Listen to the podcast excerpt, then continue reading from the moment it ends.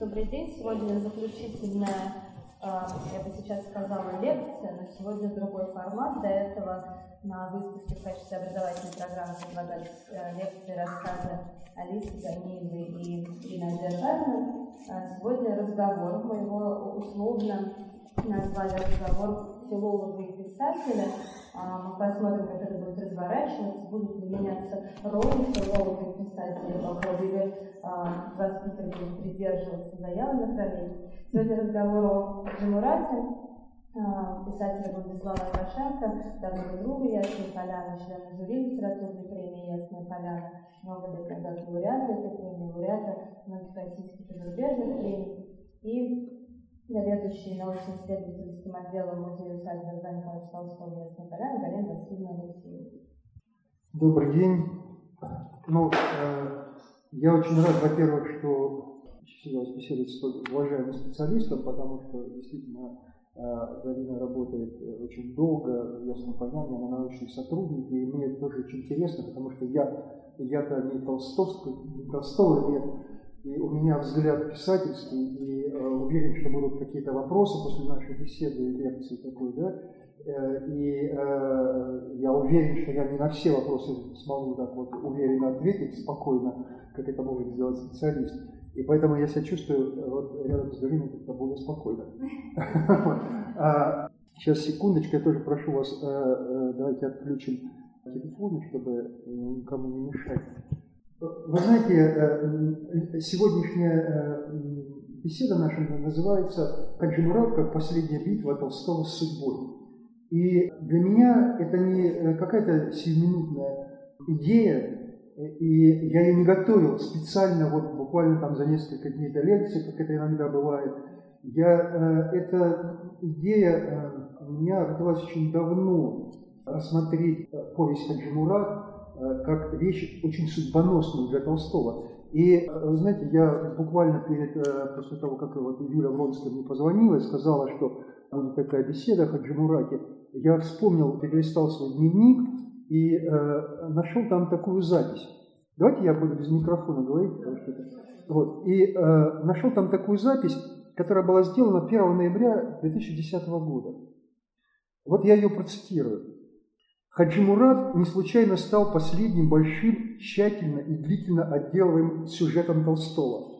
Это был сюжет о бегстве и неожиданной смерти во время бегства, притом на начальном этапе.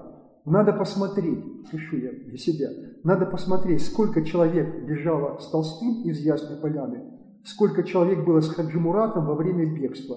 Время года, время суток. Ну, я в этот момент я просто э, подробности не помню по повести, конечно, я перечитываю время от времени, но в этот момент не помню. Мы потом с вами посмотрим вместе, сколько и как бежал, и как это все было. Но э, начать я хочу вот с трех моментов. Что важно в этой повести? Первый момент – это само взаимоотношение Льва Николаевича с этой повестью, с этим писанием, самой историей его написания, о которой, может, подробнее скажет потом Галина. Второе это реакция, э, реакция российской читающей публики на отказ Толстого при жизни публиковать эту вещь. И третье, как это, э, каким вообще способом, как это воплотилось, сюжетная канва этой повести в реальной жизни Толстого. Вот эти три момента, на которые бы я хотел обратить внимание. И э, вот если говорить о первом, то ну, известно, вот Галина расскажет об этом подробнее, как как э, Лев Николаевич, гуляя там Пирогова, увидел этот татарник, как он сделал эту первую запись. Написание повести длилось практически 8 лет, но 8 лет это только фиксируется по дневникам с 96 по 2004 год. Но на самом деле как бы никто не знает, сколько было, потому что есть один очень важный момент. Повесть Хаджимурат находилась при Толстом до самого момента его бегства из Ясной Поляны 28 э, октября 2010, 1910 э, года. Так вот, Толстой, после того, как он сделал эту первую запись, которая называется, называлась «Репей», он после этого с разным успехом то пишет, то бросает эту вещь, то снова к ней возвращается. Но с самых первых моментов, самых первых моментов, лейтмотивом всех его записей дневниковых касательно Хаджи Мурата, мы можем этот лейтмотив обозначить одним словом – стыдно. Льву Николаевичу стыдно, что он занимается художественным творением. И э, этих записей, они идут на протяжении, я повторяю, на протяжении всей, всех вот этих лет работы над Хаджимуратом идут эти записи. Значит, причем Лев Николаевич э, в момент, когда, э, когда он э, заболевает и когда он находится в Крыму, в Гаспре, по, по, переживает тяжелую болезнь, там воспаление легких и тиф пережил, и вот в момент выздоровления э, он пишет э, Павлу Александровичу Буланже, лежу и ничего не делаю. И совершенно неожиданно для меня все обдумываю самую интересную, неинтересную для меня вещь. Хаджи Мурата. Знаете, самую неинтересную для меня вещь Хаджи Мурата. Почему неинтересную? Он пишет брату Сергею 29 июля, вернувшись из Крыма, «Хочу кончить рассказ о Хаджи Мурате. Это баловство и глупость. Но начато и хочется кончить. Потом дальше, декабрь, пишу неохотно, стыдно, я теперь занят писанием кавказской истории, и это мне стыдно. Я, кажется, брошу. Совестно писать пустяки. Решил не печатать. Это я просто вам цитирую прям сквозной, насквозь дневник. Писал Хаджи Мурата то э, с охотой, то с неохотой, то с стыдом. Пишу Хаджи Мурата, и все совестно. Я здоров, все пишу Хаджи Мурата, балуюсь, э, но хочется отделать и так далее. Но апофеозом апофеозом вот этих всех записей, стыдно, балуюсь, совестно. Есть, можно назвать запись, которую Толстой сделал 20 сентября 1902 года в, свое, э, дневнике, который много объясняет, почему Толстому стыдно. Она много объясняет. Толстой пишет буквально следующее. Полтора месяца не писал, точка. Все время писал Хаджимурата. Понимаете, что? Э, писать Хаджимурата, писать художественное, это означало не писать. Это означало вообще заниматься черт знает чем. Вот для того, чтобы мы поняли, как мучился Толстой, мы э, э, должны вспомнить Гоголя. Вот Гоголь, когда он стал писать свои выбранные места из переписки друзьями, перед этим с ним произошло вот что. А то, о чем он написал в своей авторской исповеди, то, о чем он написал э, своей э, фрейлине двора э, Александры Иосифовны Смирновой, Бог отъял от меня способность творить. И он мучился тем, что Бог отъял от него способность творить. И он создавал не художественные произведения и мучился от невозможности сотворить художественное произведение. И вот чтобы мы понимали, что происходило с Толстым, это на фоне Гоголя, я хочу, чтобы вы это поняли, происходило прямо противоположное. Толстой мучился, условно говоря, что Бог не отъял у него способность творить. Он творил и относился к своему творению, э, как потом сказал Павел Баланке, когда он однажды у него спросил, э, что вы делали Шамартино, как раз когда он записывал вот этот первый э, набросок, собственно говоря, вот ключ к этому, к Хаджи Мурату. И Толстой наклонился ему на ухо, сказал, и как Баланке пишет, что он ему сказал, как школьник, который съел пирожное со стыдом, что я Э, э, вот, э, писал Хаджи Мурата, и ему было стыдно от этого художественного удовольствия, которое он получал от этого. И другой примечательный разговор, когда значит, в Ясную Поляну приехал журналист, впоследствии очень близкий, ставший близким другом Толстого, и он вместе с Толстым находился потом в Остапово, Петр Александрович Сергеенко, и Сергеенко э, у него спросил, ну, как, к тому времени уже была, писалась чуть ли не девятая редакция, по-моему, Хаджимурат, это 902 год был, и Сергеенко у него спросил, э, ну вы верно же что-то говорите России, там, вообще публике этим произведением. И Толстой ему говорит, нет, меня увлекла чисто художественная работа. И он этого стыдится. Он стыдится э, вот этой чисто художественной работы. И это, конечно, э, вот чтобы вы понимали, это ну, так же, как э, э, небывалое крушение замысла у Гоголя, это небывалое в мировой литературе, и его смерть от невозможности завершить мертвой души, так и это вот Толстой, он, это небывалая вообще в истории литературы ситуация, когда художник, писатель стыдится и э, пытается отказаться от дара Божьего. Понимаете? Вот, и вот это, в этом сказывается вся натура Толстого. Почему я называю это битву его судьбой? Потому что он достиг, как, он считает, что ну, не то, что считает, это весь мир уже считает. Худо, э, э, Толстой как художник к тому моменту был признан во всем мире. Он создал величайшее творение. Он достиг всего, что можно достигнуть в искусстве. И он идет наперекор своей судьбе, как он это делал всегда. Он считает писать э, художественное творение – это не писать, а вот писать – это, это писать то, те сокровенные писания в его дневниках, философские, важные, вот это он считает важным. И вот э, сыну художника Гет, тоже художник, они э, шли когда э, по э, Хамовническому переулку, и он ему сказал, э, что вот, э, ну, он, он ему развивал свои философские идеи, а потом он написал, что вот это важно. А глупый Хаджимурат, этот глупый Хаджимурат, это вообще все не важно, это пустяки. И вот это, конечно, ситуация в мировой литературе не бывала. Не бывало. Ничего подобного Э, э, вообще и не зная, э, то есть история художественного творения, психология творчества даже не знает. То есть Толстой шел на, наперекор даже психологии творчества. Знаете? И вот это, это колоссальный был вызов. Вызов своей судьбе художника, своей судьбе писателя. Вот я стану проповедником. Ну, то есть я, я так сейчас ну, так, думал, естественно, не говорил, но то, что он делал, то, то учение, которое он создавал вот, отрывочно, разрозненно, он всегда переживал, что он не может создать такую цельную систему, что его философское учение оно вот было разбросано в его записных книжках, в дневниках, э, вот его отношение к Богу, к миру, к смерти. Вот это было важно. Понять, понять как человек должен в этом мире э, жить и умирать, а, а не какие-то вот баловство Хаджи Мурата. И дальше мы переходим вот к следующему моменту. А как же, э, дело в том, что уже в октябре в начале 23 по-моему, октября, да, если я не ошибаюсь, 1902 года произошли чтения. Толстой прочитал в Ясной Поляне те отрывки, ну, те, вернее, в том состоянии, в котором на тот момент находилась повесть, он прочитал это в Ясной Поляне. И очень скоро, буквально через пять дней, это стало известно на всю Россию. Ну, такой был Лев Николаевич. Понимаете, он э, в то время, то время, как говорили, у нас было два царя. Царь Николай II э, и царь Лев Николаевич. Поэтому все, что делал Лев Николаевич в Ясной Поляне, становилось как-то известно всей России. И вот э, после этого чтения всей России стало известно, что Лев Николаевич э, написал работает, написал э, какое-то новое творение, посвященное Кавказу и так далее. И э, в газете э, «Русские ведомости» вышла даже заметка 28 октября 1902 года о том, что значит, наш великий писатель написал вот творение, но по слухам не собирается его нигде печатать и ни, ни, никуда не хочет его отдавать, и при жизни вообще не намерен ни с каким издательством договор, договор, договор заключать на печатание этой, этой вещи новой. А это было действительно так. Толстой сначала в дневнике об этом написал, что э, печатать при жизни не будет.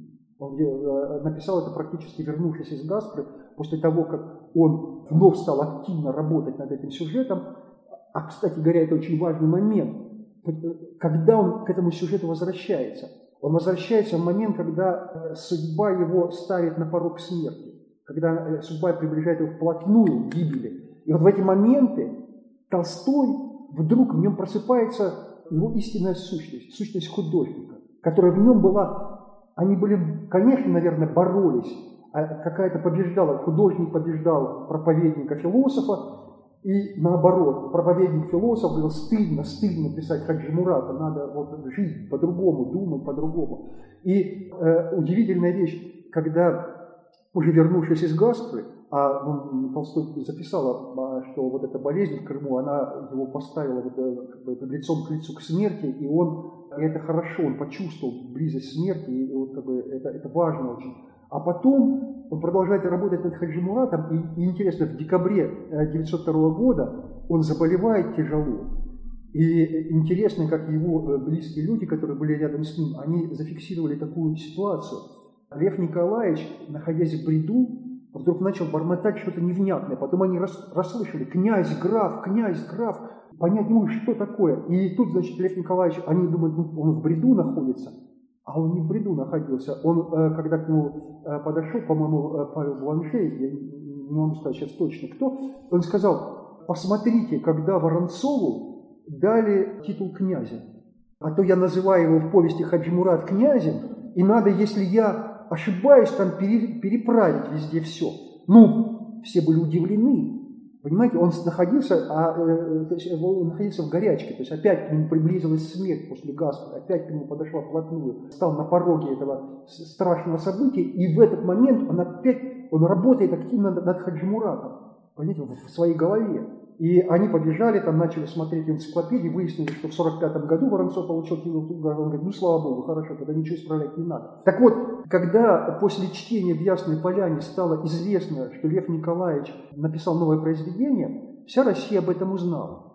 И вот э, для нас важно два, было две вот таких прямо противоположных, еще поразительных реакций на отказ печатать. Вот э, Лев Николаевич записывает в своем дневнике, в его дневнике есть такая запись от 21 декабря, ноября, извиняюсь, от 21 ноября 1906 года. Получил ругательное письмо от Великанова. Он называет меня. Великанов это был такой э, учитель из Новгорода, Павел э, Васильевич Великанов, это был э, близкий по взглядам Толстому, он был толстовец, в общем, э, по сути, он переписывался с Толстым и э, сочувствовал его идеям, и Толстой его уважал, и вообще как бы для него это было, конечно, больно, естественно, такие вещи слышать сохранился как через, ну, косвенно по, по, по другим источникам, подлинник письма не сохранился, но косвенно э, там, э, по, э, если я не ошибаюсь, через Черткова известен текст этого письма, и буквально обосновывая вот это свое оскорбление Толстого, ругательство, как Толстой меня ругает, он написал следующее, учитель Великанов, он написал, такой текст у вас есть. Если женщина, не воздерживаясь от половых сношений, воздерживается от деторождения, она ведь вам это не сказать за, за обедом при Софье Андреевне, Татьяне Львовне, Марии Львовне и ваших снах. А если не сказать при кобылках в хлеве, то и писать это для самосовершенствования непригоже.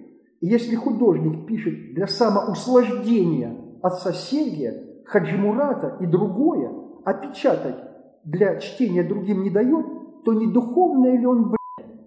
Понимаете, очень серьезный вопрос ставится. И для Льва Николаевича, э, конечно, э, вот этот момент не печатать, он, он иногда отшучивался, когда ему говорили, почему не печатать. Он говорит, я столько глупостей написал, пусть хоть что-нибудь останется после смерти.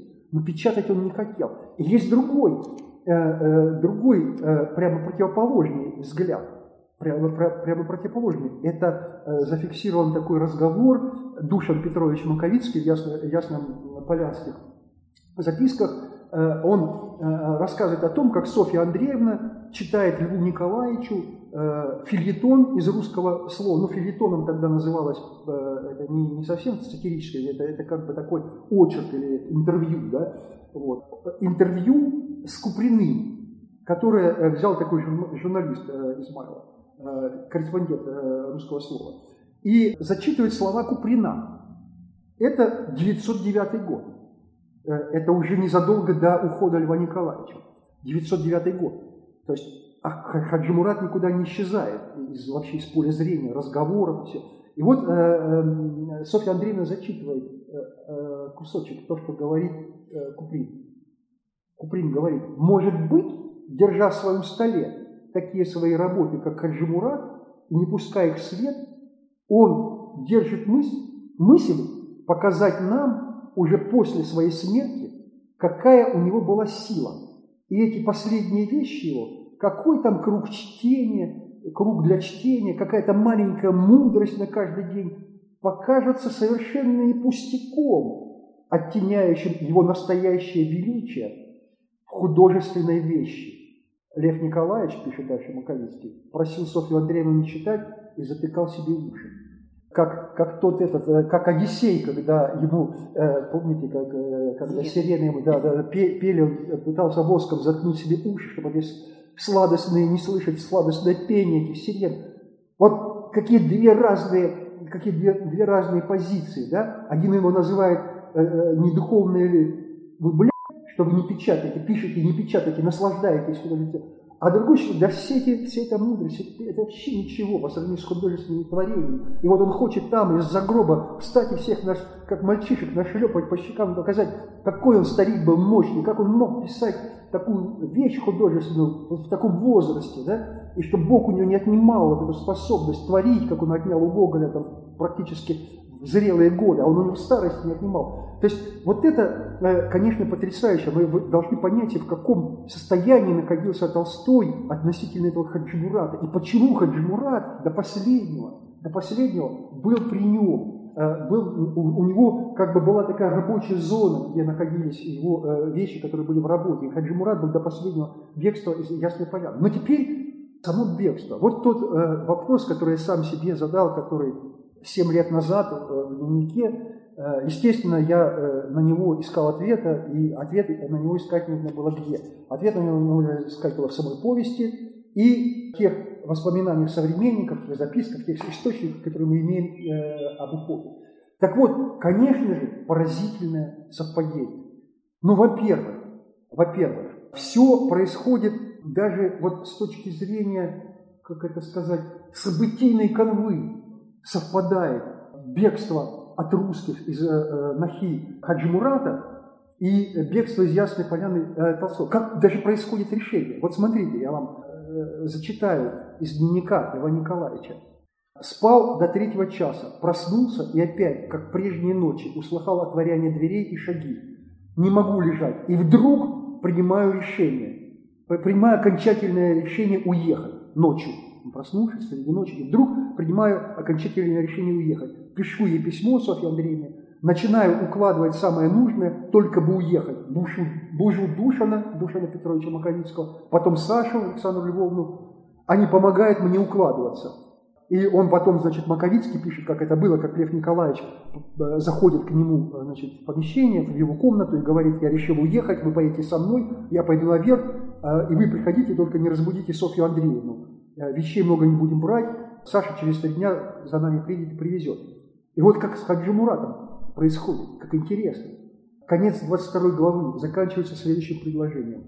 Всю ночь Хаджи Мурат не спал и думал. К середине ночи решение его было составлено. Он решил, что надо бежать в горы. И с э, преданными аварцами ворваться в Ведено, и если умереть или освободить семью, или умереть или освободить семью, и он сейчас стал приводить это решение в исполнение. Он взял из-под подушки свой черный ватный бешмет и пошел в помещение своих нукеров. Они жили через сень. Вот так же, как Лев Николаевич идет к Душину Петрович, ночью принимает это решение, тут же приводит его в исполнение. Все происходит э, практически симметрично. Практически симметрично в повести и в жизни. И мало того, даже какие-то детали он говорит как э, Хаджи Мурат говорит своим мюридам, что мы, будем, мы уходим, и потом оставляет их, чтобы они собирались, точно так же Лев Николаевич, зайдя к Душину Петровичу, говорит, мы уходим, потом идет к себе, оставляет его одного. Еще очень интересный момент. Лев Николаевич дает словарь, свой собственный словарь э, кавказских терминов.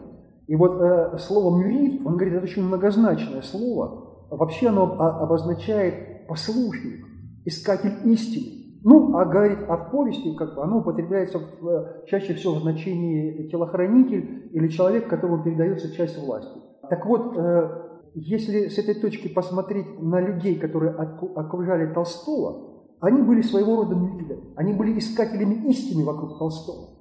Они к нему прилепились не потому, что в Ясной Поляне так прекрасно, это, ну, все мы знаем, какое-то красивое имение, как хорошо, а потому что рядом с Толстым они искали истину. И в каком-то смысле, в кавказском таком понимании, они были его мюридами. И Душан Петрович, и Сергеенко, и дочь Александра, они были его мюридами. И э, они были близкими ему людьми, которые, которые как, как, как бы, э, как, как мюриды Хаджи Мурата, они исполняли тут же, Хаджи Мурат решил бежать, и они тоже, естественно, никто даже не возражал, они тоже этого хотели. И вот э, э, дальше происходит бегство. Оно происходит в, также, э, Лев Николаевич они приезжают на Козлову засеку ранним утром, ну, то есть в 3 часа ночи организовывается само бегство, а ранним-ранним утром они, собственно, выезжают из Ясной Поляны, ну, еще не рассвело, это, это, это осень. Хаджи Мурат бежит в то же самое время суток, практически рано, когда еще только-только начинает светать, но это весна, это апрель. Вот только бы в этом нету совпадений. Но это тоже как бы, это сезон, когда еще, в апреле тоже, когда утром еще темно, так же, как и темно э, в, ноябре, в октябре. Так вот, дальше что? Когда, вы знаете по повести, когда Хаджи Мурат э, там э, вырвался из-под конвоя казаков, они перебили казаков, и потом они решили обмануть погоню, которая, которая за ними организовалась. Они пошли по рисовому полю, лошади завязли, и они оказались на острове. То есть им, они оказались в безвыходной ситуации, и ничего не осталось, они не могли дойти до реки. Вот. Причем э, определенного плана у них тоже особенно не было, куда бежать. Так же, как не было у Льва Николаевича. То есть он, э, они взяли билет до Новочеркасска, моего родного города, кстати. А потом, ну, не знали куда, может быть, Бессарабию. То есть не, не было точного плана. Да? Точно так же у Хаджимурата не было точного плана, но ему было добраться до реки, как им было добраться до Новочеркасска. Но не добрались. Тот до реки, а тот до Новочеркасска. Один оказался на островке вот этом, железнодорожном, на станции Остапова, а другой оказался на островке среди рисового поля. И с кем он оказался? Хаджи Мурат оказался на островке с пятью мюридами своими, с пятью, с пятью. И вот я посмотрел, с кем оказался на начальном этапе Лев Николаевич на станции Остапова. Это было пять человек. Тоже пять человек. Это была дочь Александра Львовна, Варвара Михайловна Феоктистова, это ее подруга, переписчица Софьи, э, Софьи Андреевны. Это был Владимир Григорьевич Чертков, который подъехал чуть позже, да? И э, Петр Александрович Сергеенко, о котором я уже говорил, и Душин Петрович Маковицкий. Другие там начали ну, подъезжать уже позже, позже того вот первоначального момента, когда Лев Николаевич оказался вот на этом пятачке. И дальше что происходит? Хаджи Мурат, когда оказался на этом пятачке, когда тревогой было поднято огромное количество людей, и сначала была первая партия 200 человек, потом еще 200, вот вдруг к этому острову начала стягиваться огромная сила народа. Просто, просто огромные э, воинские подразделения, потому что два раза по 200 человек, как это упоминается в поясе. Что происходит на этой станции Остапа? Вот они оказываются там, на этом островке, беглецы, и туда через какое-то время начинает стягиваться огромное полчище всяких э, людей, которые, собственно говоря, превращают вот, этот, э, вот это таинство смерти Толстого, э, превращают в некий, ну что ли, такой информационный цирк, когда просто там целый вагон выделяется для корреспондентов. То есть это тоже сотни человек, сотни сотни, которые начинают подтягиваться. Да, папарацци. Да, папарацци, папарацци. Первые. Да, да, да, первые папарацци, совершенно. Которые начинают подтягиваться и окружать, как те, значит, войска окружали этот пятачок э, на рисовом поле, вот э эти папарацци начинают окружать этот островок станции Остапова. И все хотят непременно все знать, прорваться, прорваться туда, к Льву Николаевичу, любым способом. Это просто поразительное сходство. И все это происходит на начальном этапе бегства. Хаджи Мурат тоже только побежал, завяз, оказался на этом островке, и Лев Николаевич только побежал, убежал из Ясной Поляны, он заболел и оказался там, где он не предполагал оказаться, и где ему пришлось принять свою смерть. Так же, как Хаджи Мурат принял свою смерть э, на вот этом островке на рисовом поле. Это, конечно, поразительные мистические совпадения, и они э, отражают, конечно, глубину этой повести. Это, это, это какое-то очень-очень важное оказалось творение в жизни Толстого. И не случайно вот это все 8 лет длилось и писалось. И я вот здесь хочу уже передать слово Галине, ну и мы будем вообще как-то беседовать и общаться. Вот просто я такую свою концепцию, свою мысль и как бы то, что, почему, это, почему наша беседа так называется, вот я, я вам изложил. Э, и для меня это, я повторяю, я не перестаю об этом, об этом думать уже много, много лет. И вы знаете, тоже есть какие-то судьбоносные вещи. В этом э, сборнике э, «Альбанахе Ясная Поляна» мы его выпускали в 90, это 97 год, а готовили мы его 96 год с Владимиром Ильичем Толстым, Тогда он был еще не советник президента, а он был директор музея Ясная Поляна. И мы задумали втроем, вот э, Владимир Ильич Толстой, Анатолий Андреевич Ким, я был, Владимир Ильич был главным редактором, э, Анатолий Андреевич был зам главного редактора этого альманаха, а я был ответственным секретарем. Ну, там работали еще другие люди, Э, с нами, конечно, такой журнал было делать непросто, это очень роскошное издание было, потом, э, сейчас уже такой, таких не издают. И вот интересное было какая, э, какое совпадение. Вот здесь, значит, первое, что было напечатано, вот после обращения Владимира Ильича, было напечатано репей, который был написан Шамардино. Вот э, это была публикация, э, публикация вот этого первого наброска, который Лев Николаевич сделал в Шамардино. И сразу как бы чудесные были иллюстрации, вот тоже, да, да. И, э, и сразу за этим отрывком, не отрывком, вернее, наброском этой повести, фактически, которая потом разрослась, был напечатан «Мой двор прадеда Гриши», мои, мои рассказы.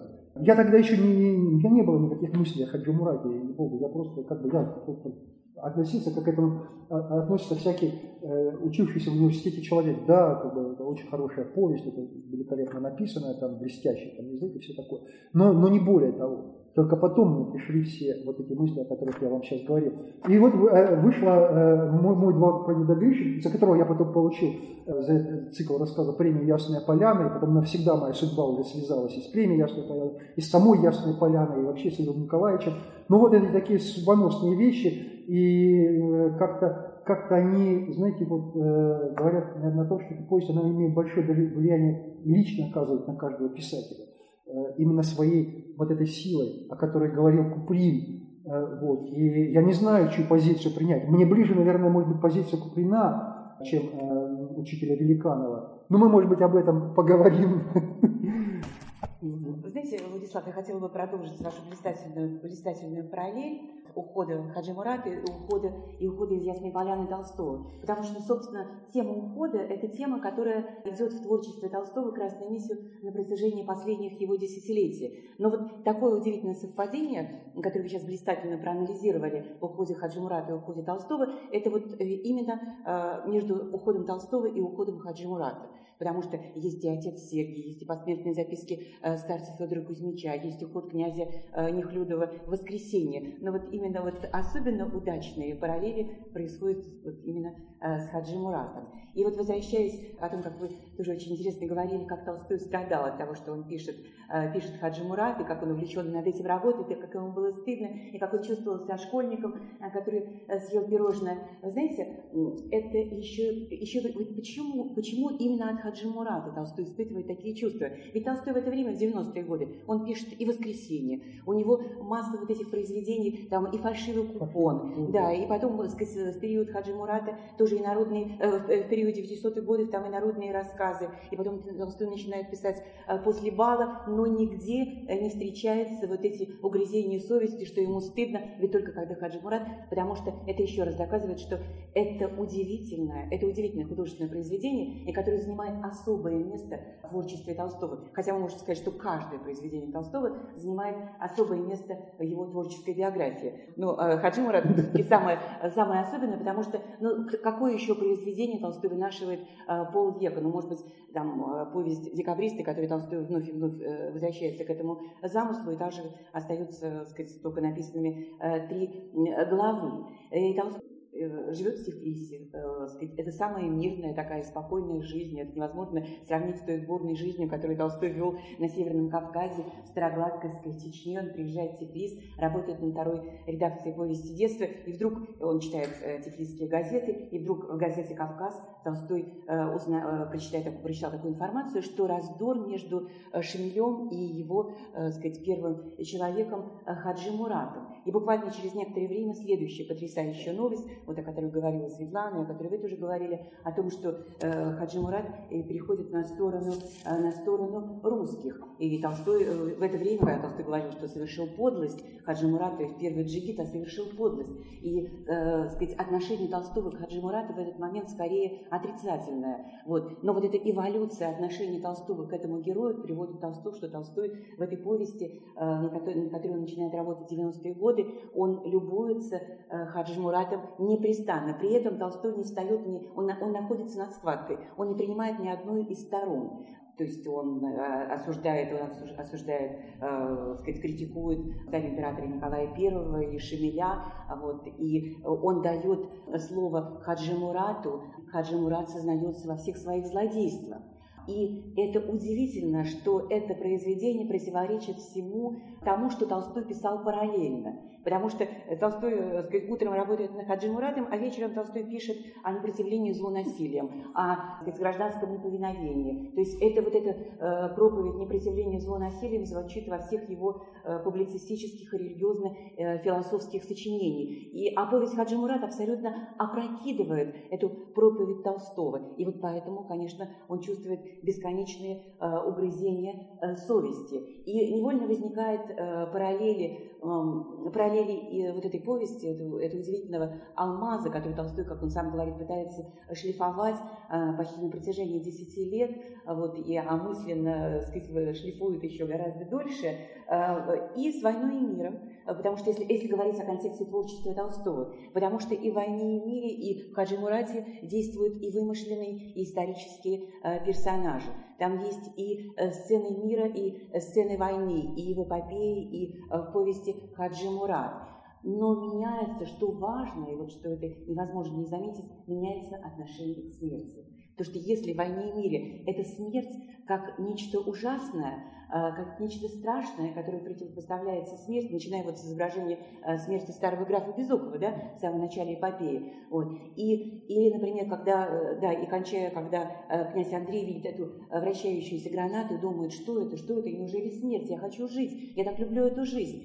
И вот это будничное изображение смерти в Хаджи Мурате, там, по-моему, погибает около 10 человек на, протяжении, на всем протяжении повести. И, то, то есть э, в Хаджи Мурате уже смерть не как противопоставление жизни, а как часть жизни. И все это, так, например, на, на первых же страницах повести погибает, э, погибает солдат Авдеев, да, вот, э, то есть э, смиренно, без всяких молитв, без всякой помощи. А потом, после того, как вот происходит дикая сцена изображения вот разорения аула, тоже вот этот Петраков, а, который, лицо которого обращено, обращено к небу, молодое лицо которого обращено к небу, и он умирает, всхлипывая, и как рыба от, открывая, открывая губы. И невольно, вот даже некоторые исследователи, я читала, считают, что вот это изображение смерти Петракова Хаджи Мурати, это в какой-то степени карикатура на смерть Андрея Вол... э, на, вот, на, на то, не на смерть Андрея Волконского, на ранение Андрея Волконского, когда вдруг он увидел это высокое, удивительное небо, которое он раньше, как он мог раньше его не замечать,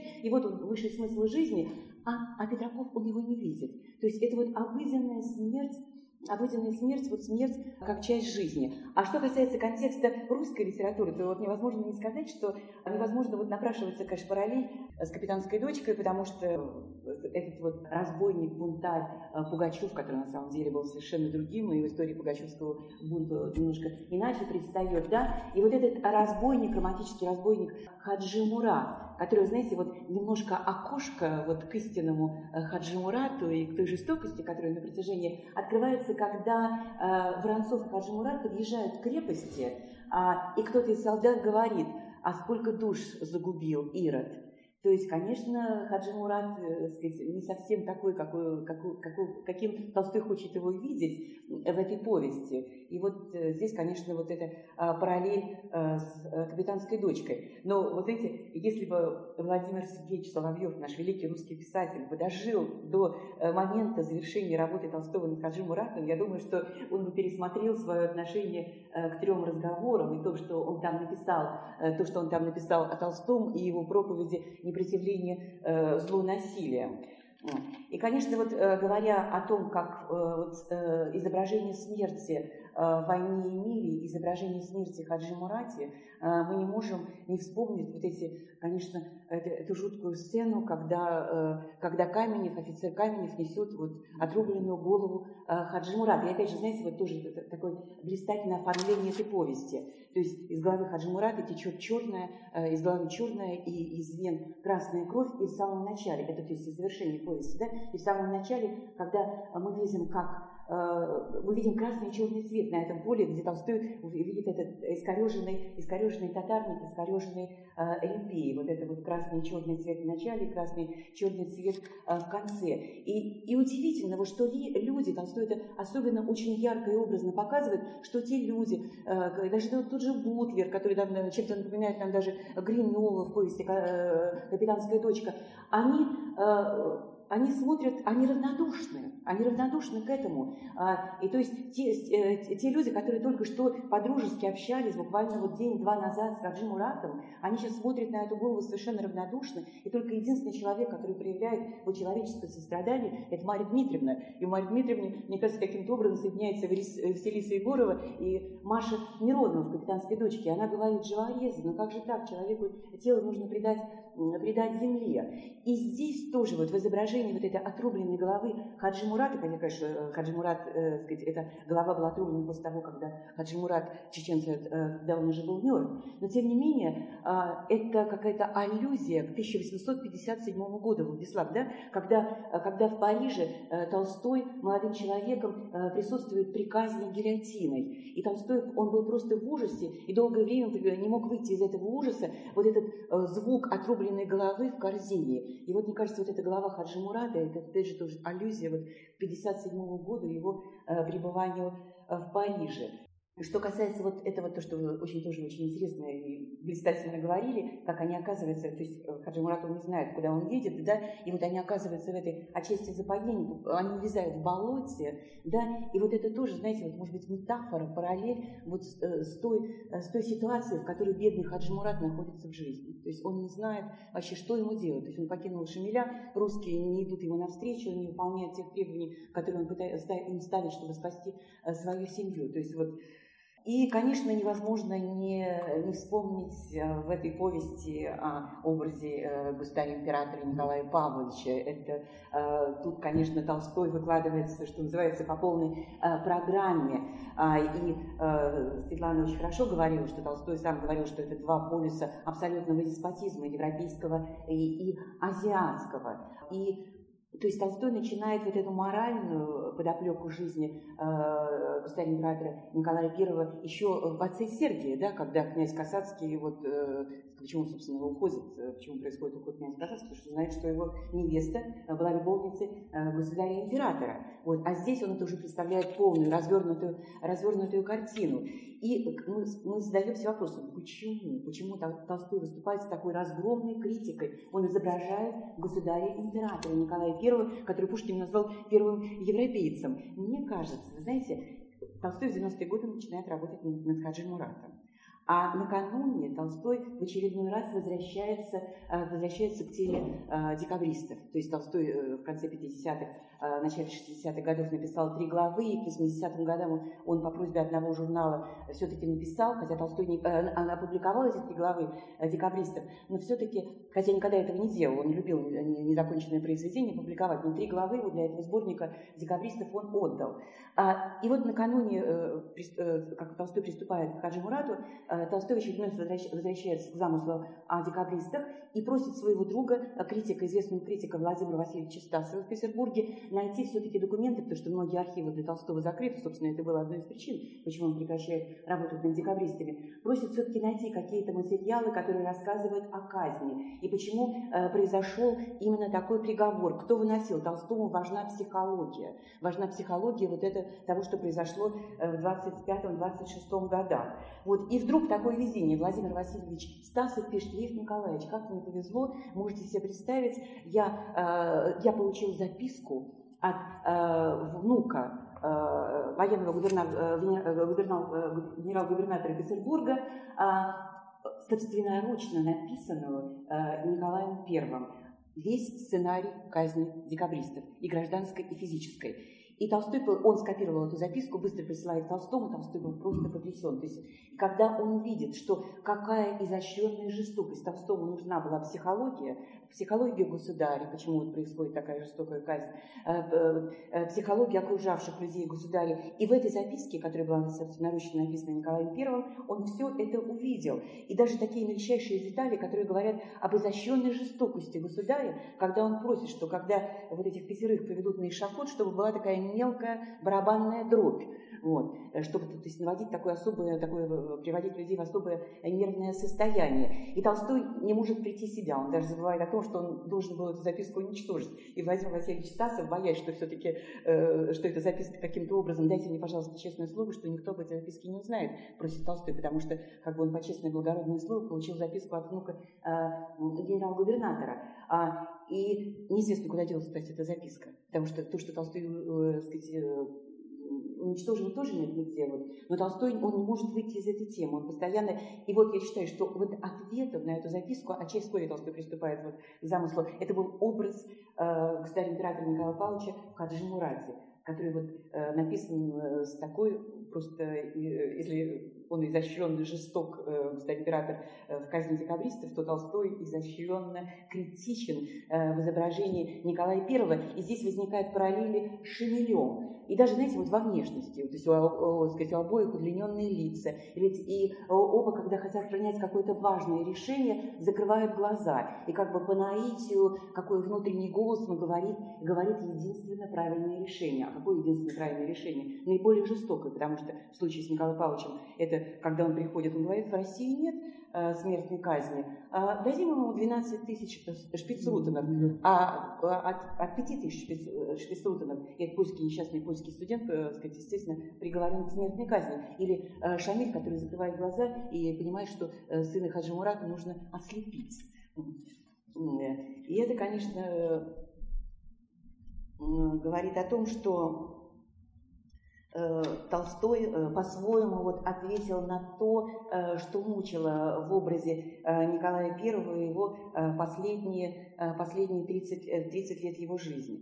И вот и издание, издание, да, вот действительно, Владислав говорил, что почему, почему Толстой не печатает. Возможно, потому что все-таки это повесть незавершенная, хотя это действительно, это, это, вот, это, такое, это такое художественное совершенство, что вот э, хочется говорить, как жаль, что умер э, критик э, Николай Николаевич Страхов, который написал такой, или Федор, уже не было в живых Федора Михайловича Достоевского, который в дневнике писателя такой написал блистательный образ, э, отзыв на э, Анну Каренину. Это по художественному уровню, на уровне Анны Карениной, вот это такое удивительное художественное совершенство, да, если, если не выше. Но в то же время Толстой, наверное, из того, что ему стыдно, он все-таки как-то вот а, оставляет это отчасти незавершенным. И в 12 году в посмертных, в посмертных сочинениях, э, собрании сочинений Толстого, эта повесть все-таки увидела свет, но э, с грандиозными купюрами. Купюры коснулись той главы, где Толстой пишет о государе императоре Николае I, и полностью была изъята 17 э, глава, где вот изображена картина разорения, разорения аула. То есть, а, ну, кстати, в этот же год, в 2012 году, в полном, в полном виде э, повесть была без купюр, была опубликована в берлинском, э, в берлинском издании, там, к этому был посвящен э, Павел Бирюков. И мы можем смотреть на повесть Хаджи Мурат на как такое вот художественное завещание Толстого потомкам и грядущим писателям. Ну, вы, вы знаете, действительно, тут есть такой очень важный момент. А в этой повести э, действительно многие персонажи изображены Толстым совершенно безжалостно. И, государь-император, и Шамиль, который, все это совершенно верно, да, совпадение, как это такое, прям бросающееся в глаза, когда они принимают такие жестокие решения, якобы э, э, голоса сверху. Но, как он и описывает лицо, каменное лицо Шамиля, когда он приезжает в свое значит, э, место своего, в свой лагерь, расположение, свое, свой аул, и там э, он проходит, он, он все видит, он все замечает, но лицо его каменное. И такой же абсолютно непроницаемые стеклянные глаза у императора, когда к нему приходит э, э, с докладом министр, э, военный министр Чернышов. И вот эта холодность и того, и другого, и только, Шани, э, и только Хаджи Мурат, вот среди всех, а этот человек тоже был облечен властью, вот, потому что за ним э, э, э, его любил народ, не, не, вся, не весь Кавказ, но часть Кавказа тоже для них Хаджи Мурат был таким же лидером, как и Шамиль. И вот, как интересно, на протяжении всей повести, если проследить, как Толстой изображает улыбку Хаджи Мурата, который постоянно детская улыбка на лице, постоянная доброжелательность, которую он, которую он излучает просто, просто излучает. И Поразительно, это же детская улыбка Толстой отмечает, она на вот этой отрубленной голове. Это первое, что бросалось в глаза, это что э, вот при всех этих там ранах, уродстве этой головы э, была э, детская, детская улыбка, та же детская улыбка, с которой он смотрел. И, конечно же, Толстой Э, почему происходили эти мучения, как, вот, как совершенно верно Галина заметила, что как бы, по поводу других повестей не было такого стыда, и только по поводу Хаджи Мурата я привел только маленькую, э, маленькую часть тех вот высказываний э, Толст... мучений Толстого, стыда и совестности, что, что он это пишет. Вот. Так вот, э, конечно, тайна хранится в том, что он себя чувствовал в тот момент, вот в том мире, в котором он оказался, да, той ситуации, в которой он тоже оказался, завязка, вот это не решение уйти, ведь э, решение уйти из Ясной Поляны, оно вызревало очень долго и давно, и Толстой мучился этим решением. И он не знал, как ему быть, вот оставить ему э, все это, уйти. Он, он мучился самой жизнью, которая его окружала. Да? И вот это, он себя, конечно же, в этой ситуации сопоставлял с Хаджи который тоже фактически не совпадал ни с одним из миров и не совпадал с жестоким миром русского царя, который поощрял вот эту тактику выжженных аулов. Кстати, надо заметить, что исследователи, которые занимаются, ну, вот, э, собственно, исследованием рукописи, говорят, что та э, глава 17, где описывается разорение аула, была написана с наименьшей правкой. То есть там она практически не подвергалась, она была написана сразу, и она не подвергалась никакой переделке. Почему? Потому что Лев Николаевич Толстой был свидетелем сам этих э, выжженных аулов. И в его послужном списке э, было записано, значит, э, когда, когда его часть, в которой он состоял, участвовала в, э, в разорении аула, и они ставили лагерь возле того, он, конечно же, был очевидцем этого. И он, он написал это скупо, но настолько ярко и точно, что, конечно, это потрясает. Но вот эта внутренняя близость Толстого и взгляда Хаджимурата на весь мир окружающего, и его, и его вот этой ситуации какой-то безвыходной, в которой он оказался, между русскими, то есть э, у Шамиля он предатель, который, которого нужно просто выманить и казнить, и убить. Вот. Для русских он выгодная такая вот фишка в этой большой игре в которую, в которую играет русский царь с Кавказа. Просто фишка. И он это понимает в какой-то момент, он понимает, что он нигде, он нигде. И он, э, и вот этот, э, этот особенный, знаете, ну это, конечно же, свойственный Толстому, когда он, когда он изображает мир, нам привычный, взглядом совершенно неожиданным и взглядом детским или чужеродным также описывается совещание глазами девочки, да, описывается совещание вставки Кутузова, да, это, это прием, который, э, прием отчуждения от этого мира. И здесь на протяжении всей этой повести, э, как бы то, как ведет себя Хаджи Мурат, получаешь истинное удовольствие, наблюдая за его поведением. И э, там есть удивительные сцены, потрясающие совершенно. Я бы, я бы их, наверное, бы объяснил бы если бы я был бы дзен-буддийским монахом, я бы сказал бы, что ну, это совершенно дзенские сцены, да, или чай-буддийские.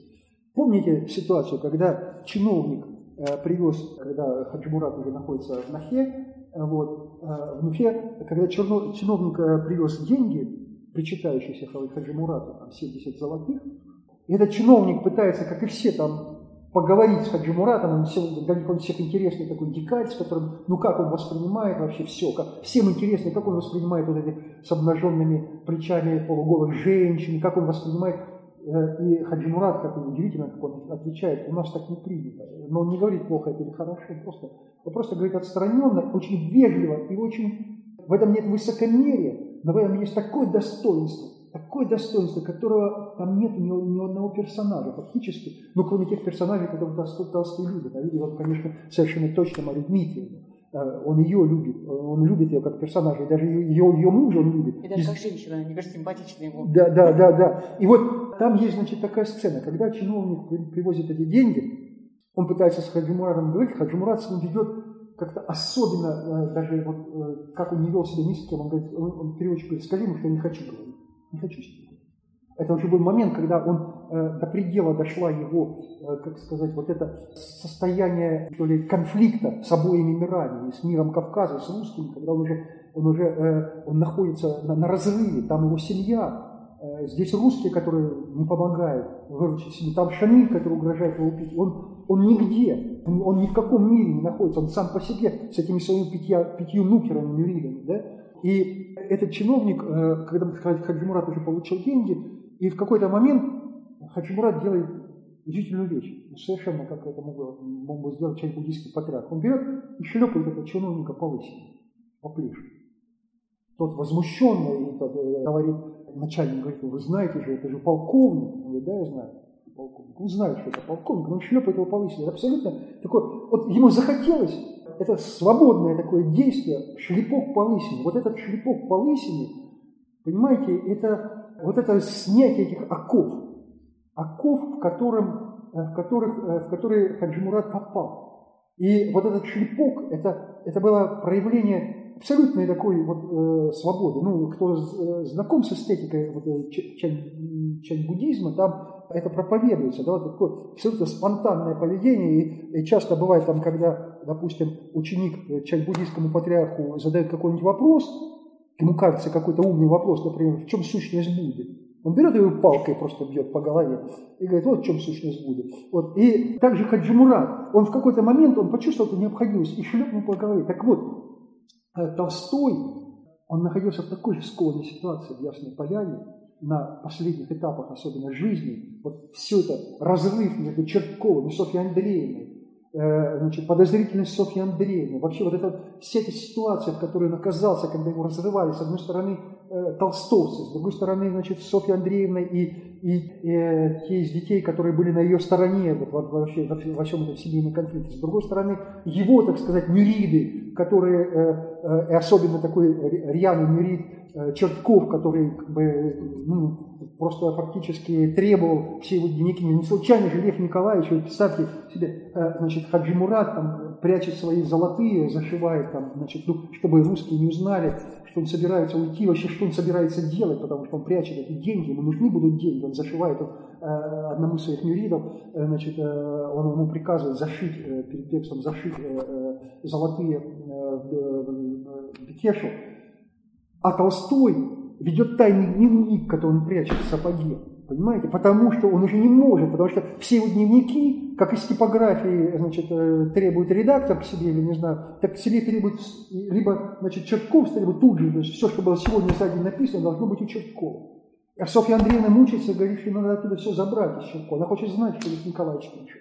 И в какой-то момент он ведет этот, то есть доходит до того, что он ведет этот тайный дневник, который прячет в сапоге. То есть Понимаете, вот именно поэтому, поэтому Хаджимурат, Хаджимурат, то есть Толстой фактически, вот этот его стыд, э, он, он рисовал художественно, художественно ту ситуацию, в которой он оказался вот в эти последние годы. И вот на протяжении этих послед, последних лет именно Хаджимурат был, э, это было вот это такое внутреннее художественное выражение той ситуации, в которой находился сам Толстой.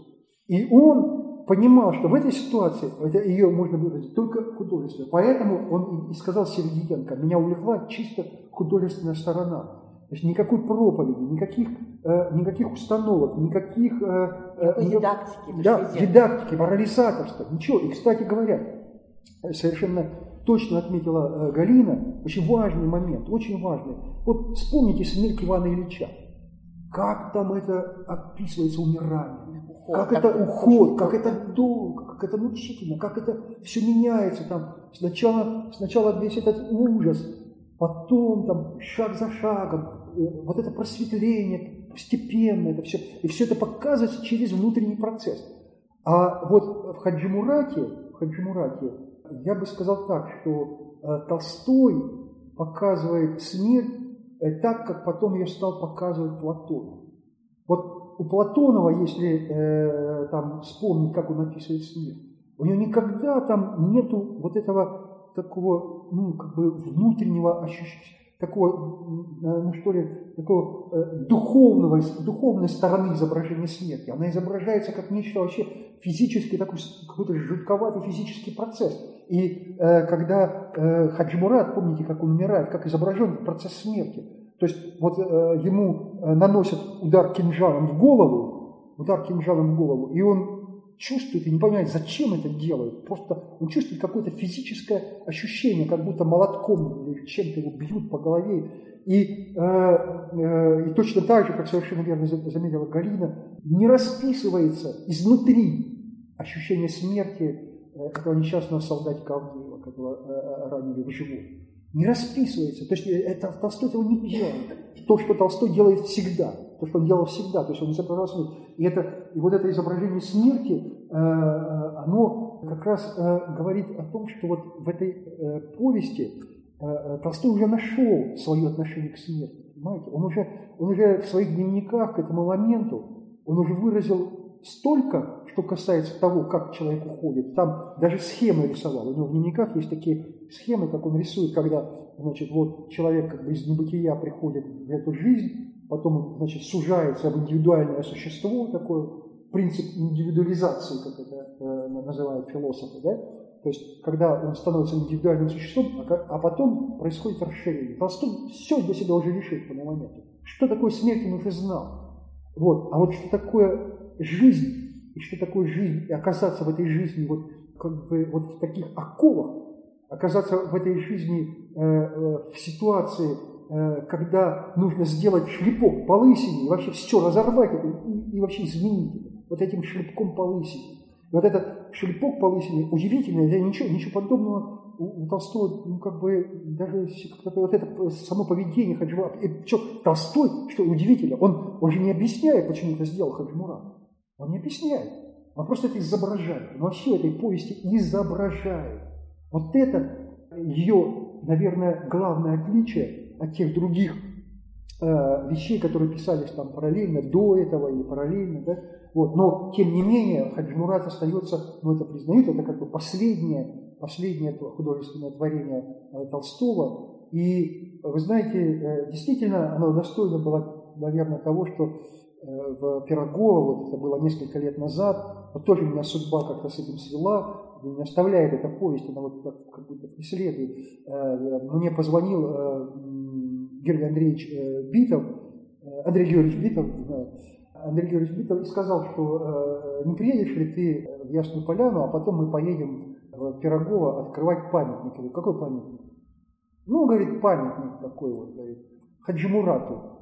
Я сначала не понял, думал, как бы какую-то фигуру вот. А, а, ну, а Андрей Георгиевич, он э, блистательный такой, э, как сказать, э, то есть он даст 100 очков вперед любым нынешним художникам, увлекающимся перформансом. Он иногда придумает такие вещи, которые превосходят любой там самый, самый э, так сказать, экстравагантный перформанс. Он придумал поставить памятник вот этому репейнику.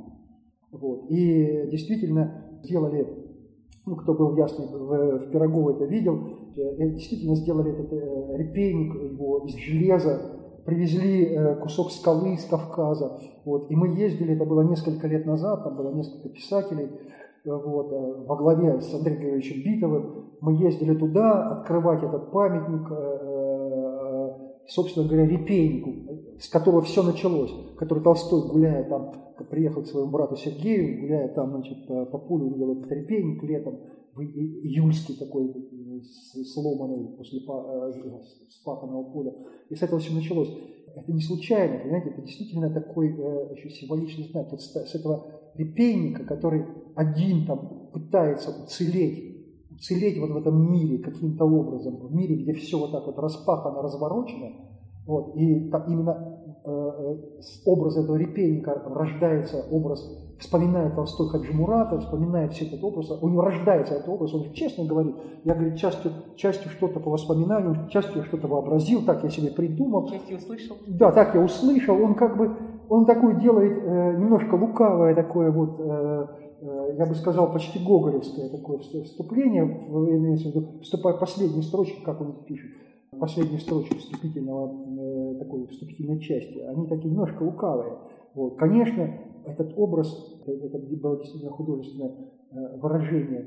И я еще вспоминаю такой момент, помню, когда мы в 2010 году приехали немецкая киностудия, немецкий режиссер такой, Андреас, это ВДР, канал ВДР немецкого телевидения, и Кристина Баумейстер, такой известный тоже кинорежиссер германский, они снимали фильм такой «Русский Толстой». И они пригласили четырех писателей разных поколений, как бы, чтобы в Ясной Поляне ну, сделать, у них был свой сюжет, там, сделать вот такой фильм. И там был как представитель Э, шестидесятников там, или вот старого поколения писателей, был Андрей Георгиевич Битов, э, была как представительница писателей там, 80-х, 90-х годов э, Татьяна Толстая, и был как представитель писателей, там, которые вошли в литературу уже там, в конце 90-х, начале 2000-х, я, и был Захар Прилепин, как совсем уже, он тогда еще, еще не был так известен, как писатель, который только-только ворвался в литературу. Вот. И, э, конечно, у немцев, как, как все это бывает у немцев, у них был очень четко разработанный сюжет, как это все будет. Там, значит, вот они придумали, что э, я бегу в спортивном костюме, как будто я в гостях у Владимира Ильича Толстого, там Владимир Ильич Толстой сидит за чашечкой чая на веранде, пьет чай, а я бегу пробежку такую делаю, он мне машет, говорит, ну иди сюда, чай, мы садимся пить чай, начинаем разговаривать, тут, значит, подключается камера, нас это, значит, все снимает. Ну, в общем, такой немецкий был э, э, немножко такой, такой, как бы это сказать, лубочный сюжет. Вот. Э, там предполагалось э, выпивка, когда мы с цыганами там, значит, вот в Пришпекте, в этом кафе Пришпект, э, мы сидим там, как бы пьем водку, хотя я водку уже в то время не пил, пил только вино, но мы должны были сидеть водку обязательно, и тут, значит, э, врываются цыгане, там начинается какой-то пляс, мы тоже там что-то там, или деньги швыряем. Ну, в общем, немцы, у немцев был такой сюжет. Ну, мы один живем по их сюжету, там что-то снимаем. И потом, значит, на, на следующий день Андрей Георгиевич говорит, давайте, говорит, собираемся, поедем в Пирогово. Зачем Пирогово? Мы поедем в Пирогово. Вот вы должны снять, поснимать Пирогово, и все. Они говорят, нет, это мы ни в, ко, ни в коем случае, мы туда туда ехали, это невозможно, нет, у нас тут все рассчитано, дни, сюжет, там, э, съемочные дни и так далее. А Андрей Георгиевич человек, как это сказать, э, резкий, он сказал, ну поедем все, иначе кино, кино не будет. Вот. Ну, эти бедные немцы погрузили, значит, всю свою аппаратуру там, на хороших, дорогих машинах. Мы поехали.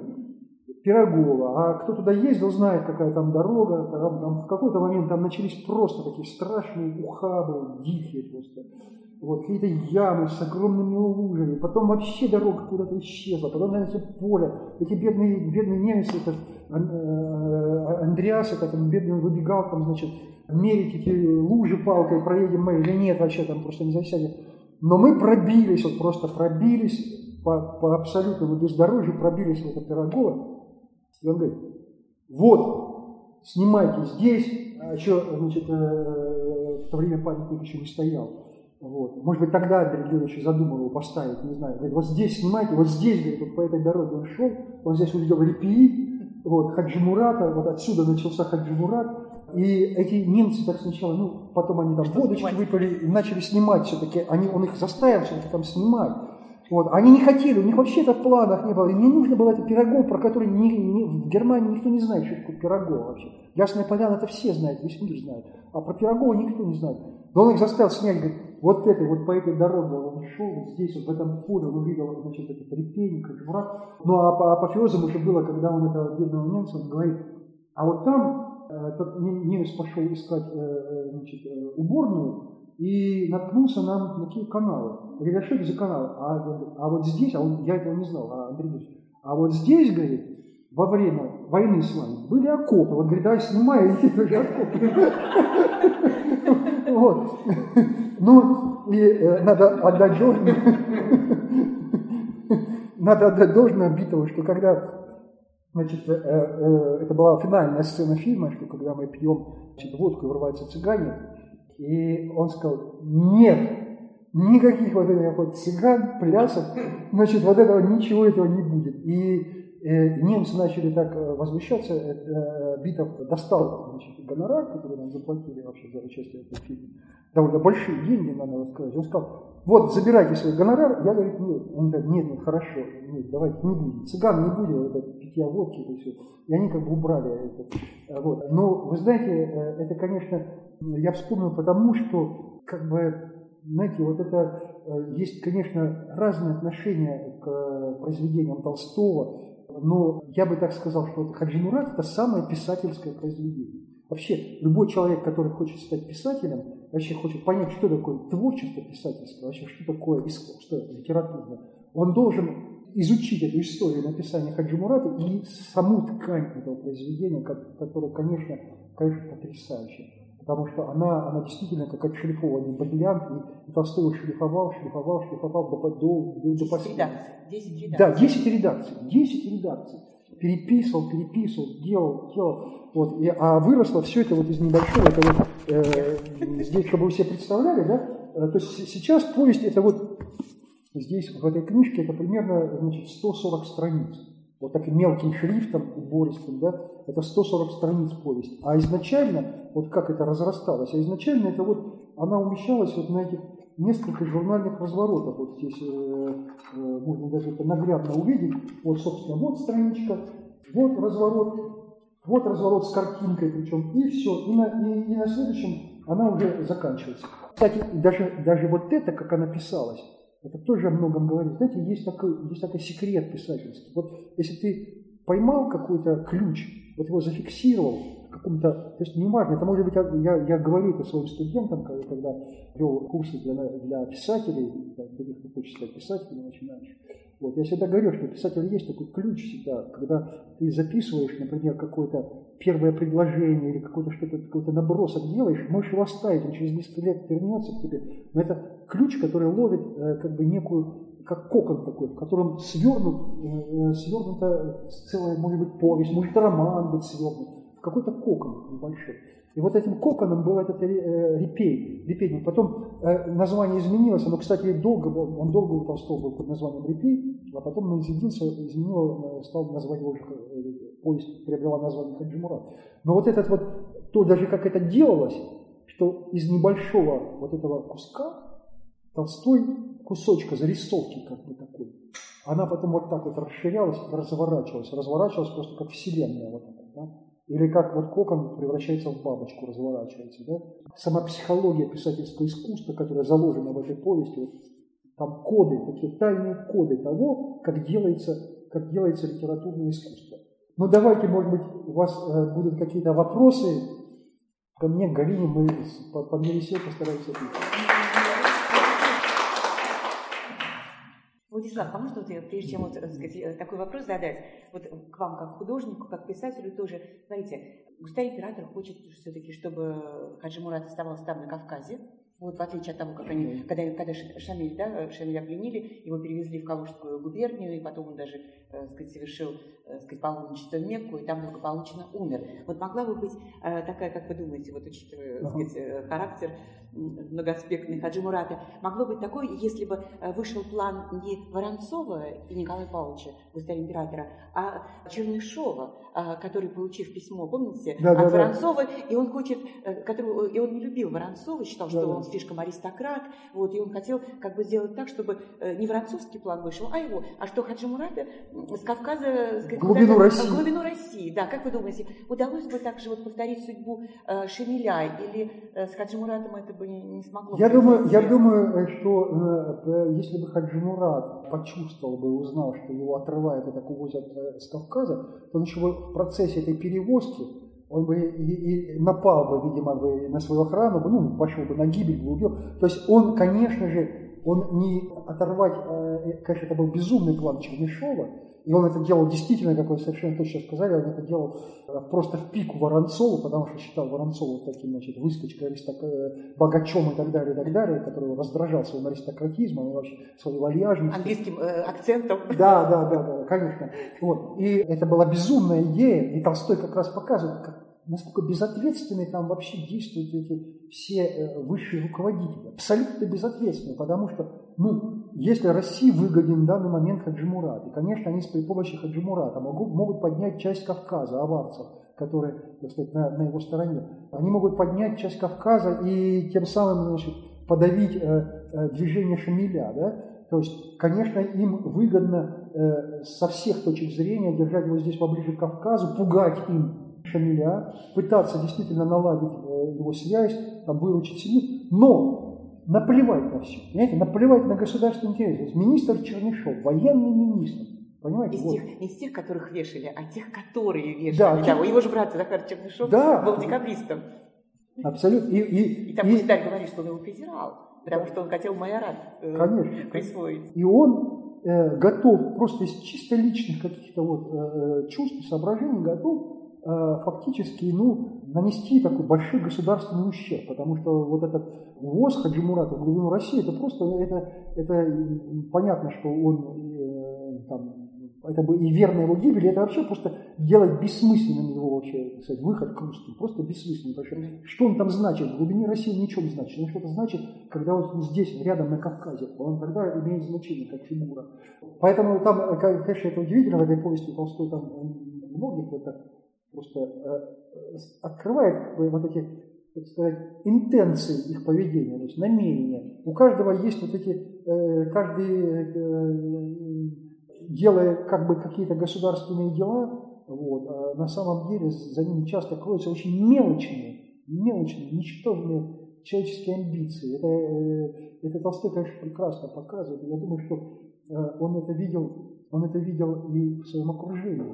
Я не верю, не верю, что Толстой мог не понимать вот этого мелочного тщеславия людей, которые его окружали, которые хотели там владеть его дневниками, хотели там что-то, даже собственной жены он понимал, и тщеславие, все. То есть он, конечно, во всем себе отдавал отчет, что вокруг него э, вот это происходит. Он же не зря э, как-то одной из своих дочерей, по-моему, Александровой сказал это, когда там она говорила, что там толстовцы пришли. Я говорю, кто такие, что такое толстовцы? Это, это- это вообще совершенно отвратительные существа. Чужды, нет, нет более чуждых. Да, нет Не более людей. чуждых, да, да, нет более чуждых для меня людей. То есть, понимаете, как бы э, вот это, э, это ведь удивительно. А он считался, э, знаете, как ну, этот человек, он, он, по сути дела, учитель, он такой бодхисаттва, вот с точки зрения, там, допустим, наших восточных друзей, да, э, и партнеров, как говорит Владимир Владимирович, они, он бодхисаттва просто, да, вот, потому что, и, кстати говоря, к нему так и относятся в некоторых восточных странах.